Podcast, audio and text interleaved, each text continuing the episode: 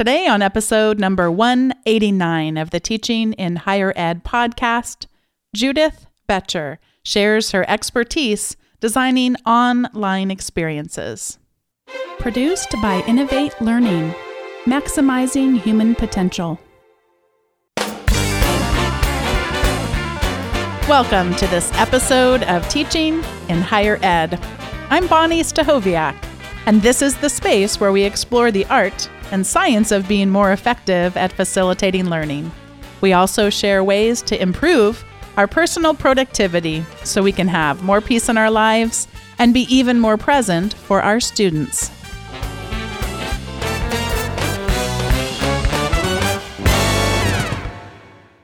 Today, as a part of my partnership with AQ, the Association of College and University Educators, I have the honor of welcoming Dr. Judith V. Boettcher. She's a nationally known consultant and author in online and distance learning. Over the course of her career, she's been very fortunate to have worked with great faculty at Penn State University, Florida State University, the University of Florida, and Duquesne University in Pittsburgh. Judith is also the founder and principal of Designing for Learning. She's a frequent keynoter at teaching and learning conferences, conducts faculty workshops on best practices in online learning, consults on program design for online and distance learning, and coaches individual faculty on course design. Judith is the co-author with Rita Marie Conrad of the Online Teaching Survival Guide: Simple and Practical Pedagogy Tips, published by Josie Bass in 2010 and 2016, and the Faculty Guide for Moving Teaching and Learning to the Web, 1999-2004, published by the League for Innovation. Judith is the author of many seminal features in higher education magazines and journals, Campus Technology, Innovate, and Educause. Judith, welcome to Teaching in Higher Ed. Well, thank you so much, Bonnie. It's just a delight to be here with you.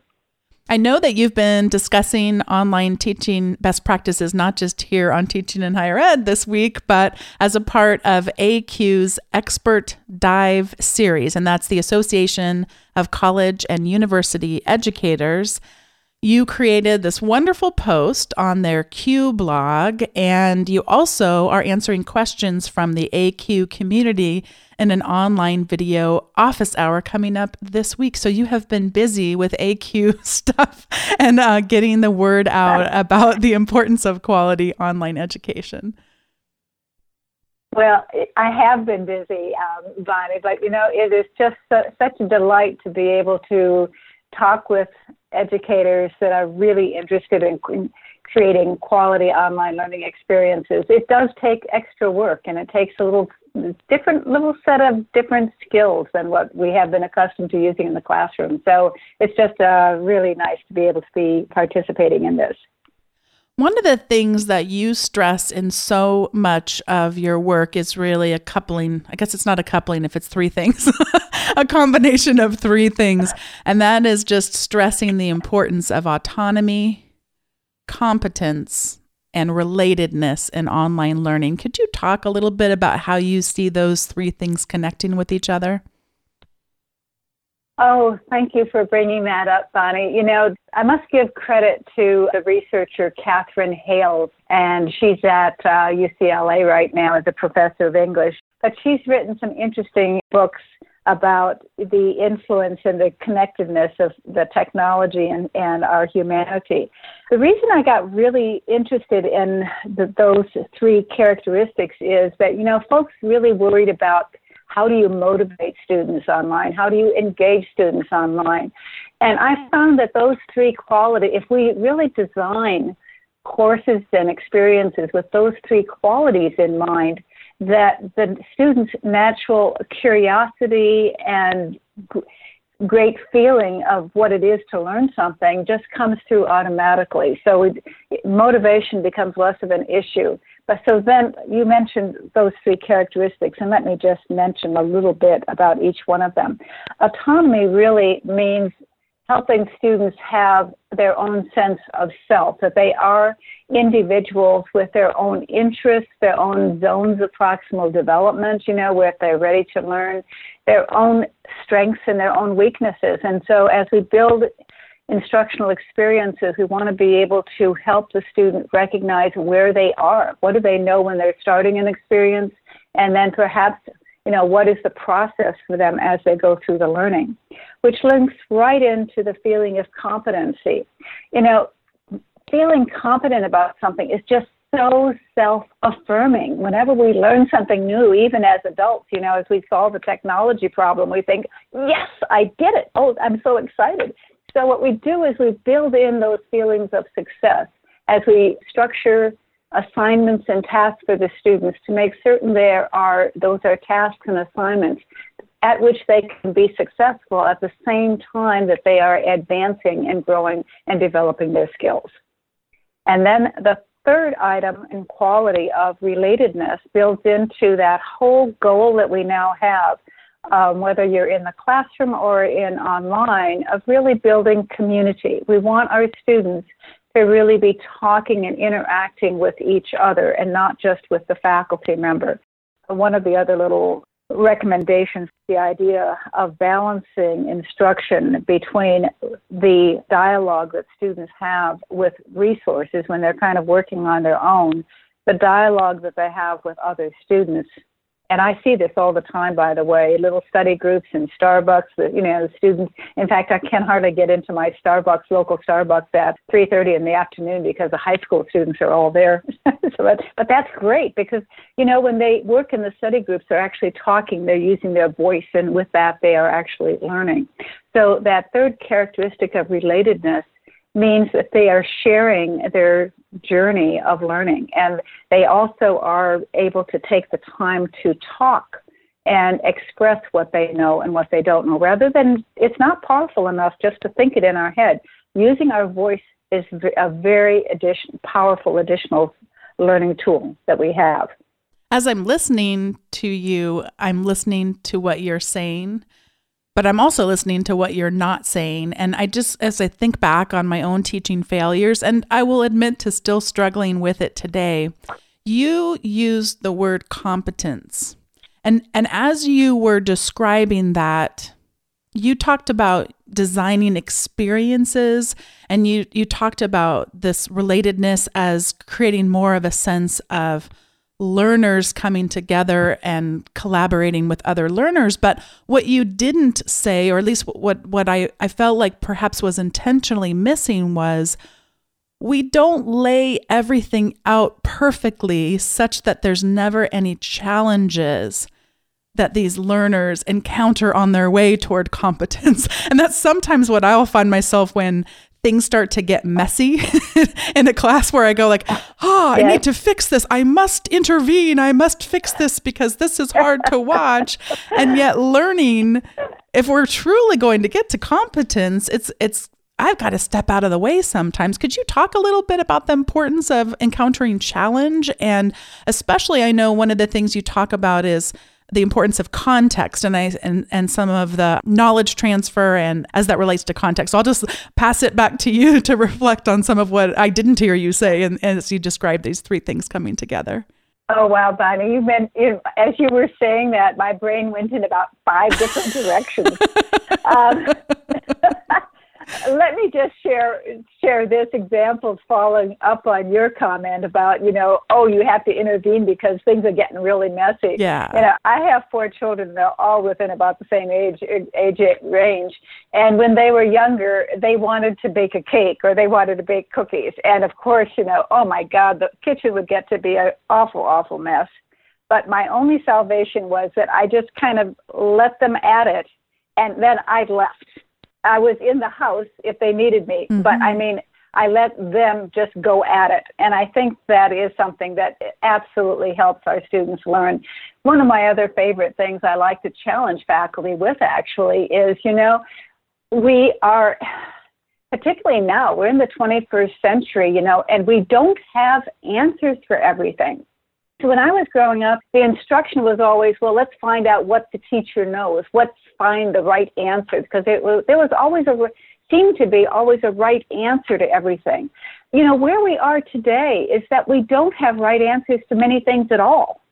And what we really want to do is structure experiences where we don't have the answers and that students can come up with different solutions, but they have to go through problem-solving processes, gather data, research data, come up with possible solutions and ideas, and have them work on coming up with possible recommendations and possible solutions. That energizes people because they do come up with, they have challenges. Wow, we don't have the answer. I can actually come up with something that hasn't been done before. And now that I say all that, I think about, look how many of our 21st century social media tools were built by young people when they were in their 20s.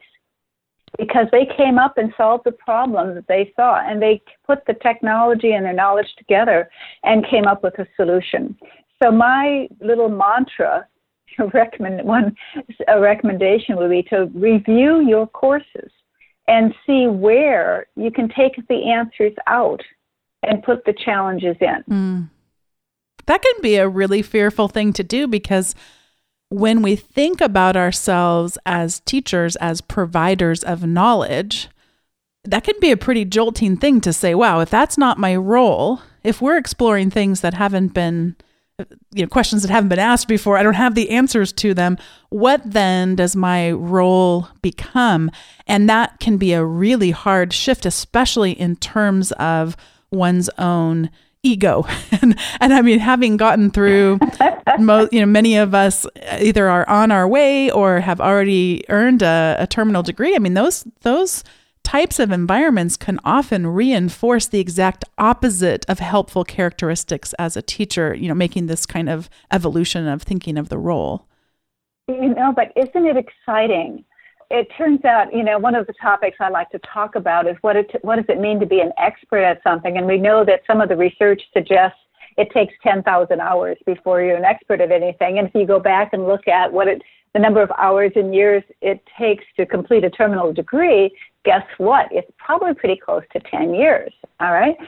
But isn't it exciting to think about sharing with our students the areas of our knowledge where we have researched and what we now know that we didn't know before, but at the same time, take a look at our field and our knowledge and our areas and say, but these are the things we don't know yet. These are the areas of continuing and ongoing research. That can be really exciting. I also think it's just so powerful to continually put ourselves back in the role of novice. And we've had many people on the podcast talk about doing this. I was so pleased to be able to talk to Mike Wesch, and one of his things was doing handstands. And we've had someone talk about learning how to play piano. And actually, Mike Wesch talked about, I think one of his students taught him how to play the violin. I mean, it's incredible. And I have felt at times just intimidated, like, looking at my wrists, I don't think it's going to be handstands for me, and I don't think it's going to be the violin. I started on a recent journey of being a novice with using this cult-ish kitchen gadget called the Instant Pot, which is often abbreviated Instapot. And it is so funny to me just how many parallels are there, everything from a slight burn because I didn't understand quite when they say steam is going to be released for this thing, they really mean it. And that's like, I wasn't like permanently damaged or anything, but just experimenting myself and having the burn, error message come on for the first time, and then getting introduced to communities online and how much I've been able to learn, but also how much I've just been able to learn through experimentation and failure. And I don't give up and I try again and I have successes, and it feels really good to have that success and reach that competence after having, struggled and then realized I could work it out myself. I didn't go to an Instapot class where someone walked me through it, step by step. It was definitely something that I do, I think, is going to be something that will be a part of my life going forward. But I just treasure this opportunity of being a novice, and it kind of gets addicting as a teacher to if we truly take the risks to be vulnerable like that. And isn't it great to share those kinds of feelings about how you are feeling as you're going through the learning experience? You can share those with the students and say that, you know, it's learning is not just a one-time thing, that we're constantly learning. I've been fortunate enough with, in the last 10 years where I haven't been working quite as much as I used to, that I'm kind of a wannabe. I want to do watercolor. I want to do that. You know, it takes time, and that's something else that with our students we can share the fact that, you know, I would be further along my path to becoming a competent watercolorist if I invested more time in it, because learning does take time. So that's another way of really encouraging our students and reminding our students that when they're taking a course, whether it's online or in the classroom, that investing and scheduling time to do the work is essential to progress. What can you tell us about the complexity of developing concepts that are more than just words? So yes, the complexity of developing concepts. You know, this question goes back to the days of my dissertation, actually, when as I was going through my PhD program, I managed to take a series of courses on knowledge, and I had my overriding question during that time, and has continued throughout my life, is how is it to know, what does it mean to really know something? How does our brain look? What does our brain look like when we really know something? And some of the research that's been done, you know, the Nobel Prize winning folks have done, you know, research on what it takes to grow neurons in little, you know, small celled animals and everything else. And what we do know is that when we know something, we are growing neurons and synapses and linkages in our brain. Our brain, in fact, looks a great deal like a web. And when we think about a concept, I think when I was, years ago, it was easy to assume that you knew something or knew a concept if you knew the words associated with the concept. But we know now that a concept is much more than just a single word. In fact, a word is simply like the tip of the iceberg. And I'm sorry for mixing my metaphors here. But anyway, you know, keep those two ideas in mind. You know, the word is really just the tip of the iceberg. To really know a concept, you need to have the entire web of knowledge around that word, and what all the patterns that it brings in, and all the data elements that are required. In fact, another analogy is actually, if you think about mysteries and detective stories are very popular, and the whole process of a detective or police procedural has the investigator gathering bits of data. They gather bits of data, and they don't have the big picture at all until they gather all these bits and pieces of data, and then they theorize, and they think they have the picture, but all of a sudden they add in about 4 or 5 new elements, and all of a sudden the entire picture changes. The entire concept, you know, of where they're going changes.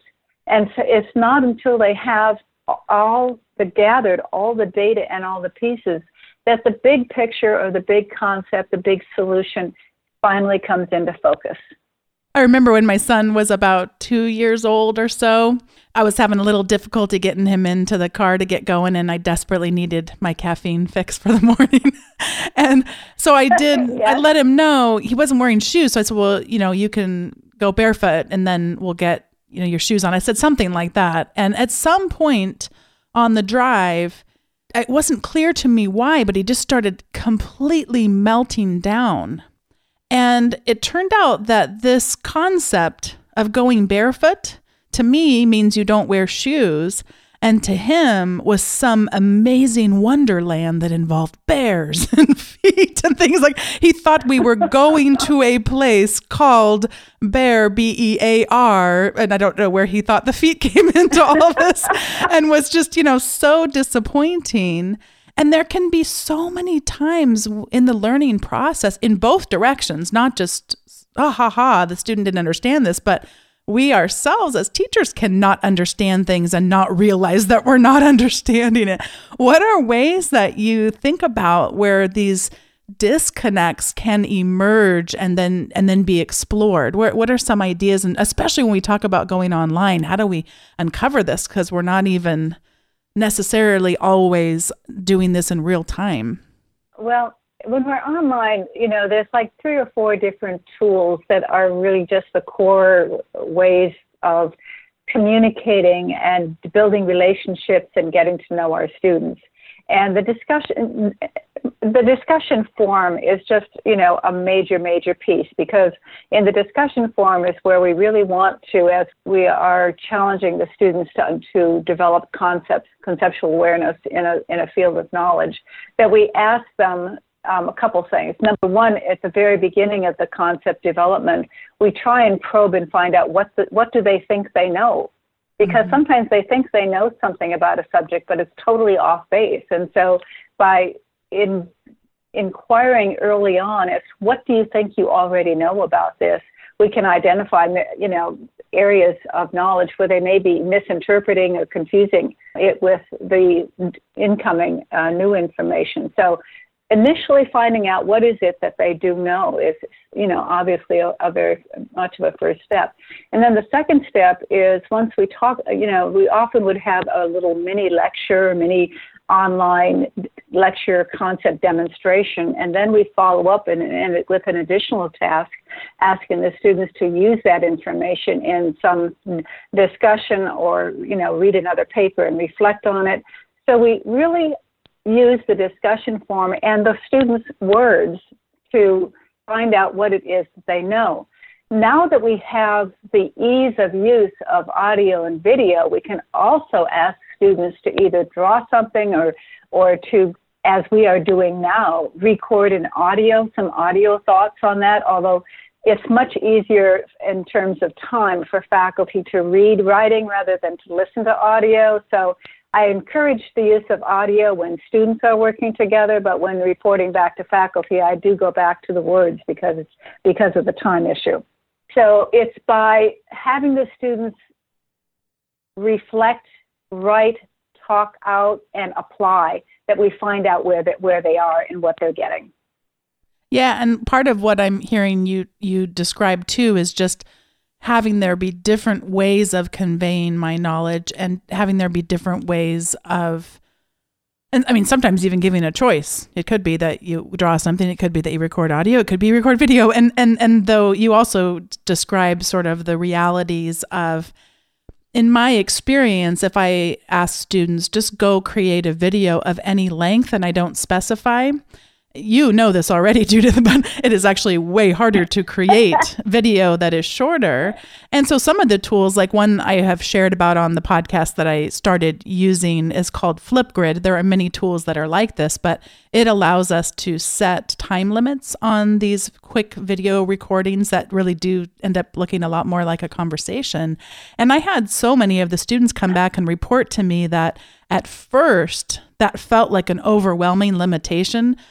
You want me to say this in 60 seconds or 2 minutes or whatever? And that they really, by the time they got through that struggle and they looked back on their learning over the semester, not only had they learned a lot about the content from the course, but they really learned a lot just about conciseness and thinking through the most powerful way to convey their message. And I mean, so that even though we all have our own human limitations of how much we're able to do, you talked about a shift of getting students doing that with other students, which really helps. But even taking advantage of some of the time limits in the tools can be really helpful, even just beyond your own sanity and ability to provide effective feedback. Well, and then of course we have the time, the character limit in Twitter that reminds us of the importance of really distilling what we are thinking into the core ideas that we're trying to communicate.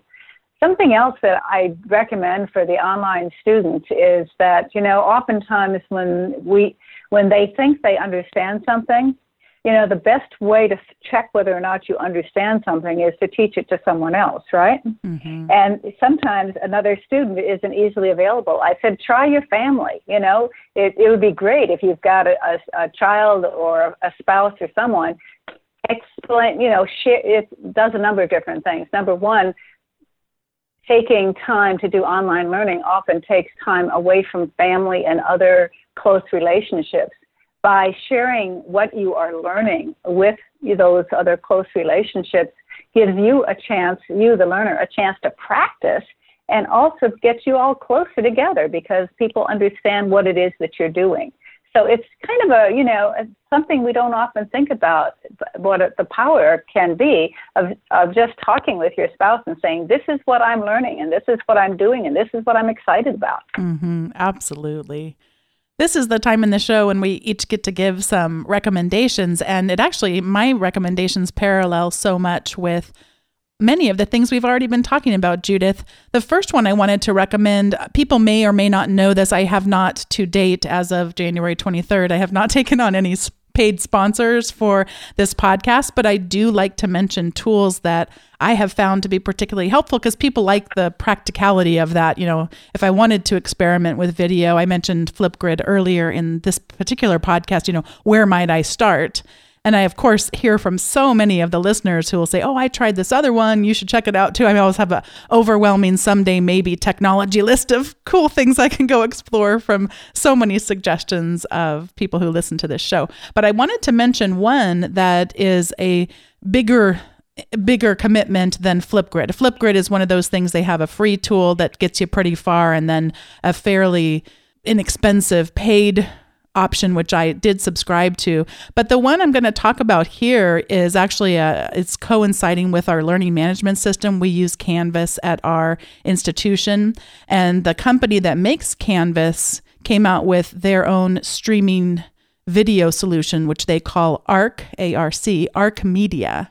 And it's our first semester using it. We just rolled it out. And so I had my first set of students that I can assign a video to. In this case, it's a wonderful series of videos from a professor at Harvard named Michael Sandel. And he made a delightful series of videos of his course there at Harvard, which is, at least at the time of the recording of these videos, was Harvard's most popular course called Justice. And so I was able to take the videos that they have recorded of his lectures, which are housed on YouTube. But instead of having my students go watch them on YouTube and trying to navigate YouTube's commenting system, and then, of course, there's a whole bunch of other people involved in the conversation that aren't part of our class, I was able to just take that URL from the YouTube video and put it inside of our learning management system and have its own really rich commenting system. As you're going along watching the video, he talks about the classic philosophical problem called the trolley problem. And do you go and let the trolley go where it might and it ends up killing five people, or do you take it off to the side and end up killing one person? These great mind games that we can play in philosophy. And the students can comment in real time as they're watching the video. So I just told them, watch it as if he's asking you the question and then answer back his question in the comments. And it was just so delightful. And I got to talk with them a little bit this week about how they experienced that, what did they like about it. And it was just a delight. So I would suggest that if anyone out there is looking at new streaming video options at your institution, I can't say enough good things about it. And even if that's, beyond your decision-making capability at your institution, check out something like Flipgrid, or another one is VoiceThread. Go out there and just start checking out these tools that can help us really transition into what video can do in the lives of our students. So that's my suggestion for today. And Judith, I'm going to pass it over to you now to make your recommendation. Okay, well, a couple of things I would recommend. One of the challenges with our online learners is that they can often get really bogged down, and particularly with online courses. Rather than having midterms and finals, I like to really design courses around projects. And the projects would have different phases, of course, so that end stages to help students. But, it still is difficult for students that are so busy with so many things going on to go ahead and sometimes discipline themselves to have the time to really do the work that they need to do. And so there is a business productivity book that I keep recommending, and you all may have heard about it and used it already, but it's by David Allen, and the title of the book is called Getting Things Done. And in fact, I was introduced to that book, speaking of learning from others, I was introduced to that book by my oldest daughter. I was explaining and talking with her about a project that I couldn't get myself going on and everything else. And so I was kind of, you know how you just, your mind just goes around in circles and you don't get anywhere. And she finally said, Mom, stop. What is your next step? Mm. Yeah. And, it turns out that I have applied that advice in any number of ways. In fact, even when I'm writing something, as I was writing my book, in fact, when I got to a point where I had to stop, before I stopped totally, I wrote to myself, my next step when I come back to this is to do the following. And that way, the amount of time that we lose often in transitioning from non-writing task to writing task, it really helped zero me in right away. And I still do that today with other kinds of projects. If I find myself just in a circle, running in circles in my brain about how am I going to get something done, that I stop and say, okay, what is my next step? So one of the challenges, and I think one of the skills that it's really good to incorporate into our online learning programs are skills in getting work done. So this is, a book that I would recommend. Oh, it's such a wonderful book. Well, Judith, it has been so great to be introduced to you through AQ. For people that haven't been listening for a while, I have a partnership with the Association of College and University Educators that once a month they send me a wonderful guest. And of course, Judith has lived up to that great reputation. And so throughout, for the unforeseeable future, you'll be getting to hear monthly guests from AQ, and they'll line up with their AQ's Q blog and these online video office hours, and just an opportunity to engage with a guest such as yourself, Judith. So I appreciate your time so much and really treasure your work that you're doing with AQ. Well, thank you so much, Bonnie. It's been a pleasure, and I look forward to hearing many more of your podcasts going forward as well. Thank you. Thanks to Judith for being a guest on the show, and to AQ for your partnership in making these episodes with such wonderful guests possible. Thanks to all of you for listening. If you would like to receive the links to all the great things that Judith shared, and even some of the things that she didn't share, but that were a part of us preparing for today's episode, you can go to teachinginhighered.com/189 for the 189th episode. You can also subscribe to the weekly update, where these show notes and a blog post written by me each week will come into your inbox. You can subscribe at teachinginhighered.com/subscribe. And when you do subscribe, you do receive an ebook, a free guide on 19 ed tech tools to use in your own productivity or in your teaching. So I hope you'll consider subscribing, and thanks for listening. I'll see you next time.